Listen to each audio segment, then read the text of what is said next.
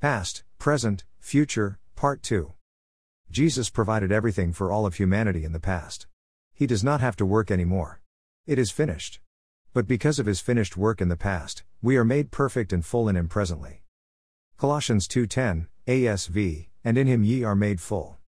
Jesus became sin already, so that we could possess every good, righteous, and moral quality of himself.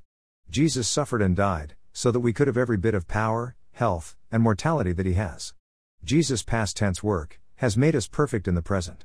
Perfection is not a future reality for you, but a present one. Philippians 3:15, KJV, let us therefore, as many as be perfect, be thus minded. You are not a work in progress. You are presently perfect in every way.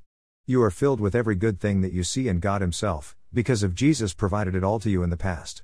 Jesus doesn't have to provide you with anything further. His past work is good enough. It has made you exactly who you need to be in the present.